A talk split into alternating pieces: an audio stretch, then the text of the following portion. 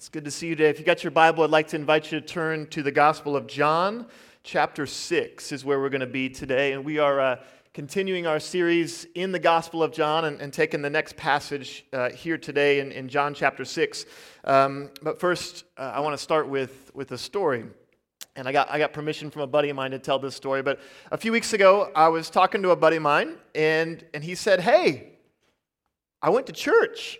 And I said, cool, tell me about it. How was the experience? And he, so he, you know, just like you would, told me about his experience at church. And uh, here's, you know, things maybe I liked or didn't like. It was at a different church here in town. And, um, and then he said this. He said, at the end, it got kind of weird. And I thought, okay, um, happened to me before, trust me. Um, he said, the, the preacher was talking about Jesus, but it kind of seemed like he was talking about a vampire. and I thought, okay. Um, what church should you go to? Uh, you know, because I don't, you never know. There's, you know, and so, I, and I was thinking about, okay, well, how could Jesus seem like a vampire? And and I, I, even this morning we sang a song. There's power in the blood, and I thought, okay, I could kind of see that. And he, so he explained how the pastor was talking about Jesus, and he said um, he can't come in to to your life unless he's invited. And I guess that's the thing with vampires; they have to be invited Good to know. Next, next run in, don't invite them in. Um, he, they can't come in unless they're invited, but Jesus, he doesn't want just part of your, he wants to consume your life, which I guess, depending on how you say it, could sort of sound um, vampiric.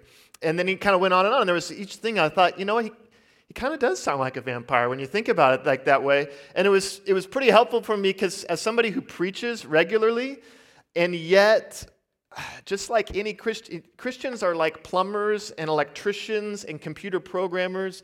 We develop our own lingo, and it's sometimes called Christianese, and we think we're making total sense, and yet, to just a regular person, Jesus can sound sort of like a vampire. And so I was, I was taking note of this. Josh, when you preach, think about your words, think about how you sound, right? Um, because I can slip into this Christianese. And so I, I told my buddy, I said, hey, Actually, I preach once a month at this church called Grace Community Church. You ought to come next time I preach. And then I said this I promise I won't make Jesus seem like a vampire. And I felt super confident in my ability to do that. Um, except I hadn't looked at what my passage was for today. so, and I quote from my passage Unless, this is Jesus speaking, unless you eat the flesh of the Son of Man and drink his blood, you have no life in you. And then he goes on to repeat this, no joke, five times Eat my flesh, drink my blood. And I'm like, God, like, are you serious? Like, I just. I just promised my buddy that Jesus wasn't a vampire, and then I wouldn't. And then this is the passage this is the passage that I get. And so maybe it's proof that God has a sense of humor. I, I don't know. But, but the question I want to look at today is not whether Jesus is a vampire, but what do you do when Jesus offends you? Because the passage we're going to read, at the end of this passage, Jesus is going to ask this question um, Does this offend you? And everybody in the crowd's going to be like, Yes, this offends us. What do you do when Jesus says something that seems just strange, bizarre, even, even offensive? And there might be people who would say, well, of course, Jesus would never say anything that is strange or bizarre or offensive. And my question would be, have you read the Bible? Like, Jesus says strange things all the time. And if you follow him for any amount of time, if you open yourself up to the words of Jesus in Scripture, eventually he's going to say something that just seems incredibly bizarre, something that offends you perhaps.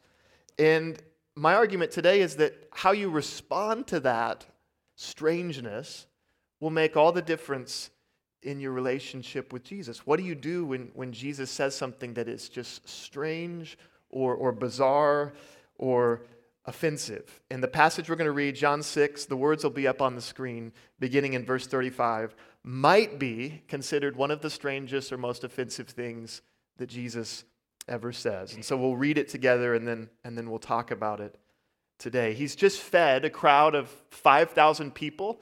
He's just walked on water. It's the height of Jesus' popularity. And then he says this Then Jesus declared, I am the bread of life. Whoever comes to me will never go hungry, and whoever believes in me will never be thirsty. But as I told you, you've seen me and you still do not believe. All those the Father gives me will come to me, and whoever comes to me, I will never drive away. For I have come down from heaven not to do my will, but to do the will of him who sent me. In verse 41, it says this At this, the Jews there began to grumble about him because he said, I am the bread that came down from heaven. They said, Is this not Jesus, the son of Joseph, whose father and mother we know? How can he now say, I came down from heaven? In verse 47, Jesus says, Very truly I tell you, the one who believes has eternal life. I am the bread of life. Your ancestors ate the manna in the wilderness, yet they died. But here is the bread that comes down from heaven, which anyone may eat and not die. I am the living bread that came down from heaven. Whoever eats this bread will live forever. This bread is my flesh, which I give for the life of the world. Then the Jews began to argue sharply amongst themselves How can this man give us his flesh to eat? And Jesus said to them, Very truly I tell you, unless you eat the flesh of the Son of Man and drink his blood, you have no life in you. Whoever eats my flesh and drinks my blood has eternal life, and I will raise them up at the last day. For my flesh is real food, and my blood is real drink. Whoever eats my flesh and drinks my blood remains in me, and I in them. This is God's word. I have a I listened to several podcasts, and one of the podcasts I've listened to a few times is a podcast by a comedian. Uh, his name's Pete Holmes, and the title of the podcast is "You Made It Weird." And that's kind of the sense that I get from the crowd when Jesus says this. It's like, okay, Jesus, you just fed 5,000 people. You just walked on water. It says at one point that they wanted to make him king by force. And then Jesus goes, as he often does, and makes it weird by repeating no less than five times that pretty much the only way to eternal life is to drink his blood and, and eat his flesh. And he says, like we said already, after this, in the few verses later in the passage that Rod's going to preach on next week, does this offend you? And the answer from everybody is, yeah, pretty much. Yeah. and it says that this whole group of people who flocked to Jesus and wanted to make him king by force, all of them except just a few people walk away. They're like, yeah, that's, let's take, things have gotten weird, but let's go home. And they, they abandon Jesus. And so the question is, what do you do when Jesus says something, perhaps through scriptures, perhaps through the Spirit of God, that just seems incredibly offensive or, or bizarre? That's the question that we're going to look at today. And if you've got your outline in the update, there's just a few sort of bullet points to sort of walk through this, this passage. And the first bullet point says the Jesus pattern. The Jesus pattern in, in miracles and messaging. And anytime somebody says something outlandish or they do something outlandish, one of the first things we ask, or maybe your you know, psychiatrist would ask, is is this a pattern? Has this been a pattern in your life? And the reality is, with Jesus, there, there is a, a kind of pattern in his work. And, and I'm going to call it the Jesus pattern. And, and it has to do with miracles, and it also has to do with his, his messaging, the way he speaks. And, and the, the, the pattern essentially goes like this In many cases, Jesus, when he, when he does miracles, he meets a genuine need out of genuine compassion. That's the first step. Jesus, when he heals people, when he helps people, he's not just doing like magic tricks for the cameras, he's not just trying to make a big scene.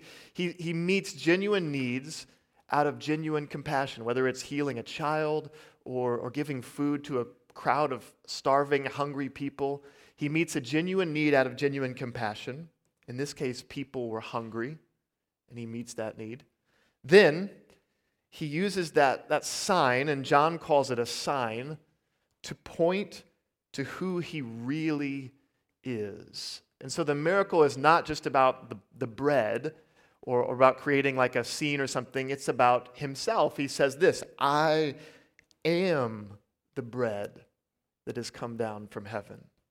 So, first he meets the need, and then he kind of uses that sign to point to who he, he really is.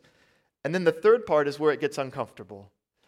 Because after Jesus has sort of pointed to who he really is, he then turns to highlight the, the really radical nature of following him, the, the radical nature of, of discipleship. And he does this in, in many ways. This is not the only passage. I've just thrown up like four of them on the next slide here on the screen. Other examples of how Jesus does this, whether he's talking about family. In Matthew 10, he says, Anyone who loves his father or mother more than me is not worthy of me. Anyone who loves his son or daughter more than me is not worthy of me. In another case, he slips in, into a kind of rhetorical device called hyperbole, where he says, Unless you hate your father and mother, you are not worthy of me. And he's, he's clearly speaking hyperbolically. Jesus doesn't, you know, espouse hatred towards parents. But that's another example of him highlighting this radical nature of discipleship. Wealth, he says at one point, it's easier for a camel to pass through the eye of a needle than it is for a rich man to get into heaven awkward. He, he uses this, this radical language. Sexuality, Matthew 5. He talks about how if anyone looks at a woman lustfully and objectifies her, he says, has already committed adultery with her in his heart. And then he says, if your right eye causes you to sin, gouge it out and throw it away. Right? And they're like, I don't, I don't know if that's the best advice, Jesus. I mean, I know we have some eye doctors here. They might, you know, I don't know, they benefit from in business, but don't do that. Life itself, Matthew, he says this. Jesus says to his disciples, Whoever wants to be my disciple must deny themselves and take up their cross and follow me. And at this time, the cross is very much not like a metaphor for salvation, but a Greco Roman torture device. It would be like saying something like, If you want to follow me, um, first step, uh, go get waterboarded. Second step, have all your fingernails pulled out.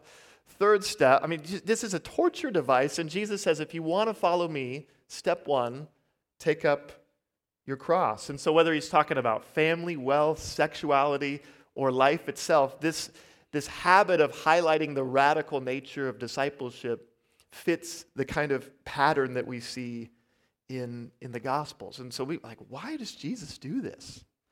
I was thinking today, like, how, how difficult would it be to be Jesus's like publicity firm, right? To be like his PR guy. You get this call like once a week.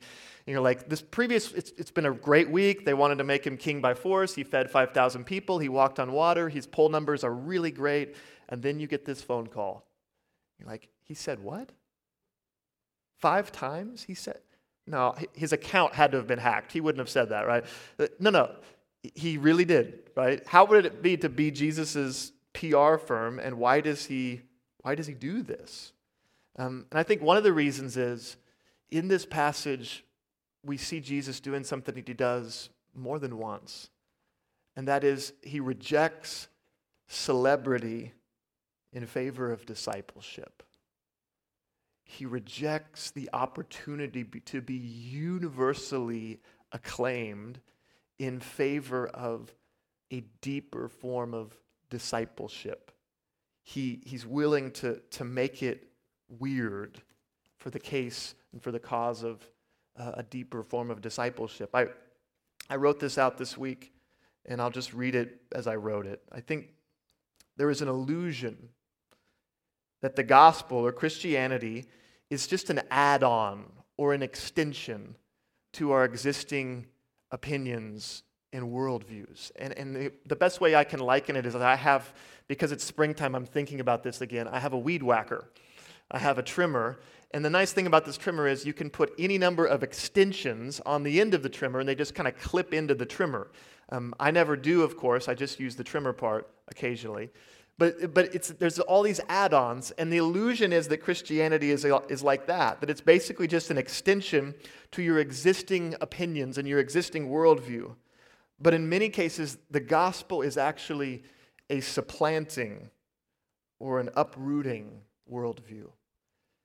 And because of this, the strangeness, the radical nature of the gospel has to strike us. It ought to strike us. Because if it doesn't, we can be quite sure that we've remade Jesus in our own image. And one of the great dangers of a kind of cultural Christianity, and you find this in certain places and certain regions, especially in the Bible Belt, is that we think, many of us think we've been converted to Christ, but in fact, we've just been co opted or maybe even corrupted by a sort of vague spirit of religiosity a vague spirit of religiosity. And the problem with that kind of comfortable or nominal Christianity is that it allows so many of our old assumptions, our old sinful presuppositions, our prejudices to go unchallenged. And in so doing, it acts like a vaccine. It acts like a vaccine whereby we're inoculated to the true message of Jesus because we've been repeatedly exposed to a weakened, or dead version of it. In, res- in response, Christ says, rather than clinging to what just seems reasonable or comfortable or normal based on your culture or your upbringing, I want you to cling to me.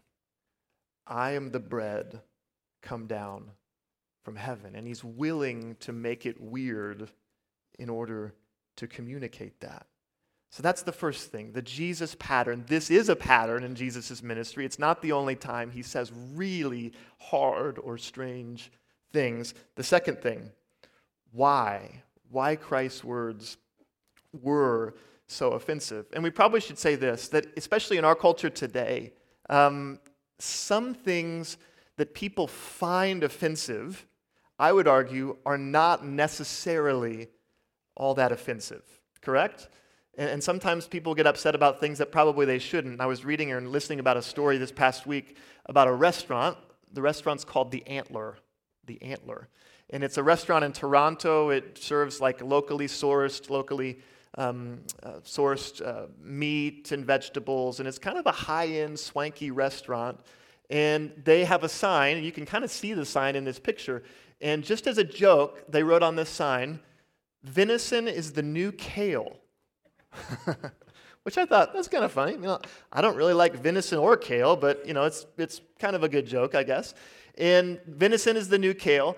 And what happened was that a bicyclist rode by who happened to be very active in the you know anti-meat um, anti-meat organization, and they began to protest this restaurant for their sign that said venison is the new kale and the police had to get involved. Um, there was all sorts of disturbances around the surrounding businesses. And so, whether you're a vegetarian or a vegan or not a vegan or not, like I don't care any about that.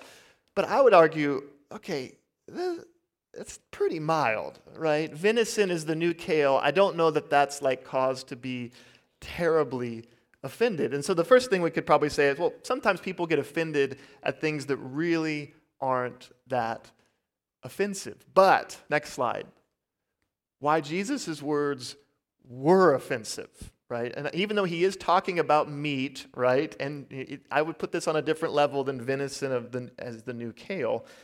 Christ's words were genuinely offensive. One reason they were genuinely offensive is he's talking to a Jewish audience. Jesus is a Jew.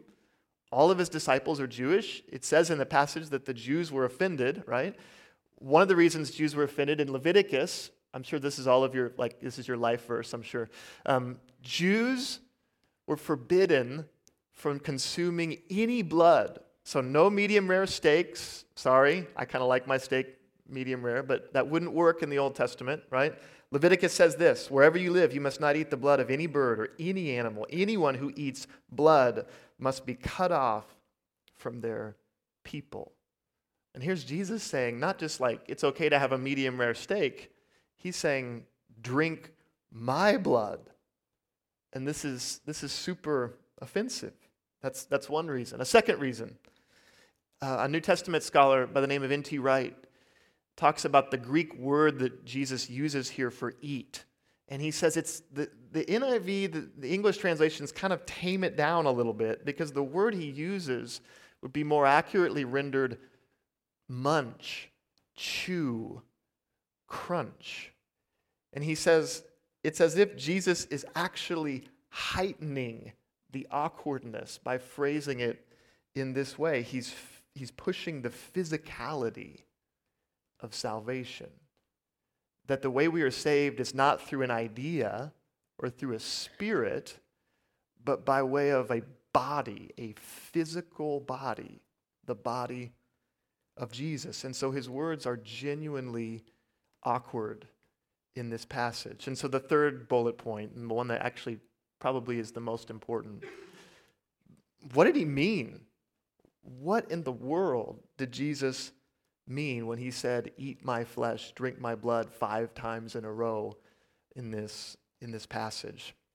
So, first thing to think about that this, this phrase is, I would argue, a metaphor and not a call for cannibalism. So, just good news today. That's not the big idea today is not going to be go and do likewise hashtag cannibalism. Um, a metaphor and not a call for, for cannibalism. Shakespeare, in A Midsummer's Night Dream, he has this great quote about metaphors. He says, Metaphors give to airy nothing a local habitation and a name. That metaphors take just ethereal ideas and give them like something tangible that we can latch onto. And, and that can be a really good thing, but it can also lead to confusion, especially when the metaphor is repeated like it is, like it is here. And so, one argument for what Jesus means is this in the same way that you depend on bread for life, I want you to depend on me. I want you to stop looking at me as this sort of like add on to your sustenance and your life. I want you to look at me as the very source of your life and your sustenance. In the same way that you look at bread and wine in the ancient world, I want you to look at me like that. In fact, I want you to see yourself as being one with me. And it's interesting when the Bible talks about salvation, it uses metaphors of oneness. Oneness. That the way that someone is saved is by becoming one with Jesus, so that what is true of Jesus is true of us. That we are perfectly loved, forgiven, sinless, accepted in the eyes of the Father because we're one with Jesus, not because we are inherently perfect in our own right. It's by becoming one with Christ that we are seen as sons and daughters of God. And so the Bible uses oneness metaphors. And the most obvious oneness metaphor in the ancient world or the modern world is eating and drinking. When you eat something or you drink something, it literally becomes you. And it becomes one with you. The other metaphor that the Bible uses is marriage. The Bible speaks of when the two become one flesh.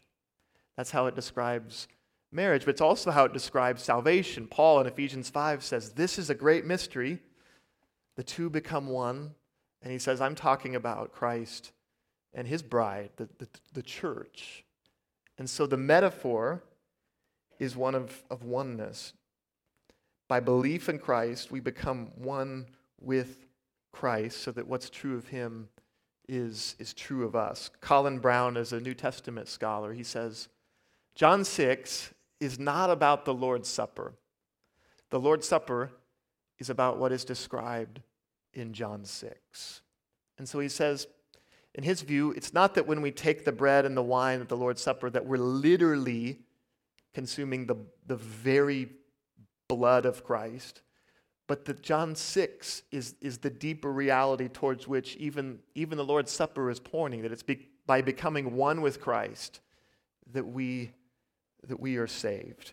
And that's what Jesus means in this passage. But a deeper question, and the last question would be this well, like, what relevance, what does that mean for us in our lives when Jesus says things that are offensive. And so, the last bullet point on the outline, what this means for us today. And so, I'll start with a qualifier, what this doesn't mean, uh, sort of a caveat or a qualifier. Next slide. And that is, not all offensive talk is Jesus talk, right?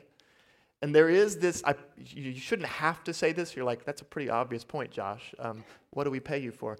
Um, so you shouldn't have to say this. But the reality is that sometimes people, and I've known Christians who are like this, they notice that Jesus says very harsh things at certain points. Jesus says things that are even offensive to his hearers. And the takeaway from that is I am going to go and do likewise. I am going to intentionally be sort of bellicose in my rhetoric, right? And there are times perhaps for, for strong words, but I would argue that, that in some cases, in many cases even, when sometimes we think we're being bold and we're actually being rude. And there is a difference between boldness and rudeness. And just because Jesus uses harsh language at times, it's not an open invitation for Christians to be what Paul calls clanging gongs and resounding cymbals. And I can think of times in my own life where I wish I would have taken a more loving approach to my words. And so, just because Jesus speaks like this, it's not an open invitation for offensive, over the top rhetoric. And when we use that, in some cases, we come across as bullies with bullhorns rather than as the body of Christ. So that's the first caveat. But then moving on from there, I think the question, if you had to ask one question of this whole passage, would be this. Next slide. Do you want a relationship with God? This is what Jesus is asking. Or do you only want the stuff, the bread that he can give you? He says this, he says essentially to his own people. Jesus is Jewish. He says, You're just like your ancestors.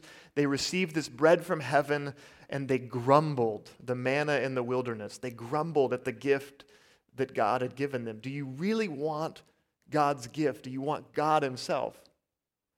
Or do you just want the stuff, the bread that God can give to you? Do you just want a better family? Do you just want a more healthy view of your finances or how you can raise children? Or do you really want a relationship with, with God? I think last time I preached, I talked about this and I said, if Jesus was not in heaven, if God were not in heaven, would you still want to go there?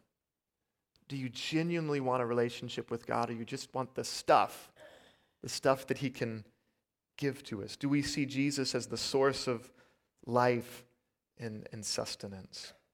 That's one takeaway for us, a question. And also some, some further observations or, or applications. Why is it that Christ offends? Because I've already said that just intentionally being offensive is a terrible approach to ministry and relationships and life.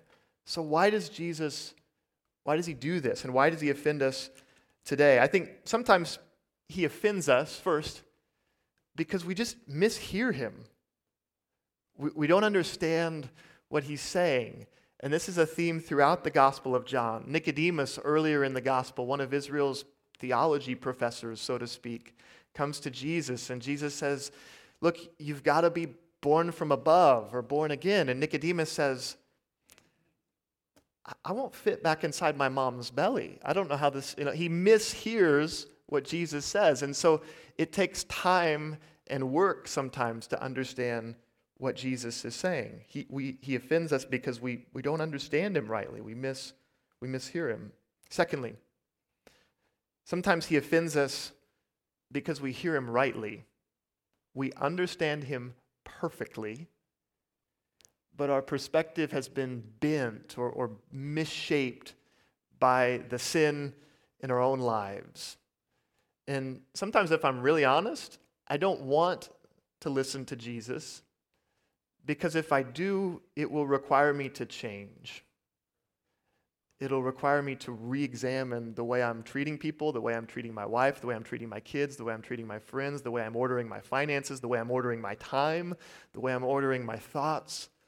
And sometimes Jesus offends not because he is inherently evil or offensive or anything like that, but because we, in our own ways, are affected by sin and we need, we need transformation, we need repentance. A third thing, he offends us sometimes, I think, to see if we can trust him, even when we don't understand. He offends us not out of an evil, malicious attitude, but to see if we're willing to trust Him in the absence of total understanding. When we can't see His point, when we don't follow His logic, when we don't recognize His reasons for something, will we, will we trust Him in that moment? There's an old Indiana Jones movie. This is dating me a little bit. Um, the Last Crusade. Indiana Jones and the Last Crusade. And there's a famous scene at the Last Crusade. You've probably seen it. I've got a picture of it here. Where Indiana Jones is step he's at the edge of this just big chasm. And there is no way across. And he has these instructions that say he basically has to just leap across the chasm. And he looks at it, there's no way. There is no way. Like Michael Jordan could not make this leap, right? And he chooses to take this sort of step of faith into the chasm. And it's only when he does that that he sees this sort of walkway that's been hidden. It's been hidden on purpose, actually. And he realizes that what God, so to speak, wanted was someone who was willing to trust him, even in the absence of total understanding. And Jesus says this, Rod will preach on it next week. He says this to Peter after everybody else abandons him. He says, are you also going to leave me? And Peter gives this incredibly like unimpressive st- statement, this sort of like Peter says, "Where else can we go?" and then he says this, "You alone have the words that give eternal life." He says, "I'm willing to trust you even though what you just said does not make sense to me." And so, in many ways, the Christian life is, is an exercise in trust based on what we know of the heart of God, what we've seen of Him. Jesus says, I give my body for the life of the world. Will you, will you trust me? And so I want to reflect on that question today as we close. Uh, one of our elders, Chuck Holland, is going to come up and, and close us in prayer. Um, but as he's coming, would you bow with me as we prepare for this closing, this closing prayer. Do you trust the risen Jesus even when he says things, even when he allows things that you do not fully understand? Will you trust him even when he seems perhaps strange or, or even offensive? Let's pray. Let's stand while we pray. Father God, um, the challenge that we have before us to uh, know and trust you, Father, is incredible. Um, as we spoke early about how we would see you when we see you, I can only imagine what it's going to be like when we stand before you. Are we going to be able to stand, or are we going to be on our knees worshiping you? Father, are our hearts tuned to you in a way that uh, gives us the courage to be disciples. Father, to have a radical nature about our discipleship. And to understand, Father, that uh, your love for us was what uh, created the relationship that we can have. That you can be the one who lives through us. And that our lives reflect you in all that we do. Father, thanks for giving us your Son and the sacrifice that he made. Uh, thanks for his shedding of his blood for us and for our sin. Go with us in peace, Father, and grace, and may our lives reflect you in all that we do and say and think. In Jesus' name, amen. Don't forget Cuba night tonight if you have a chance.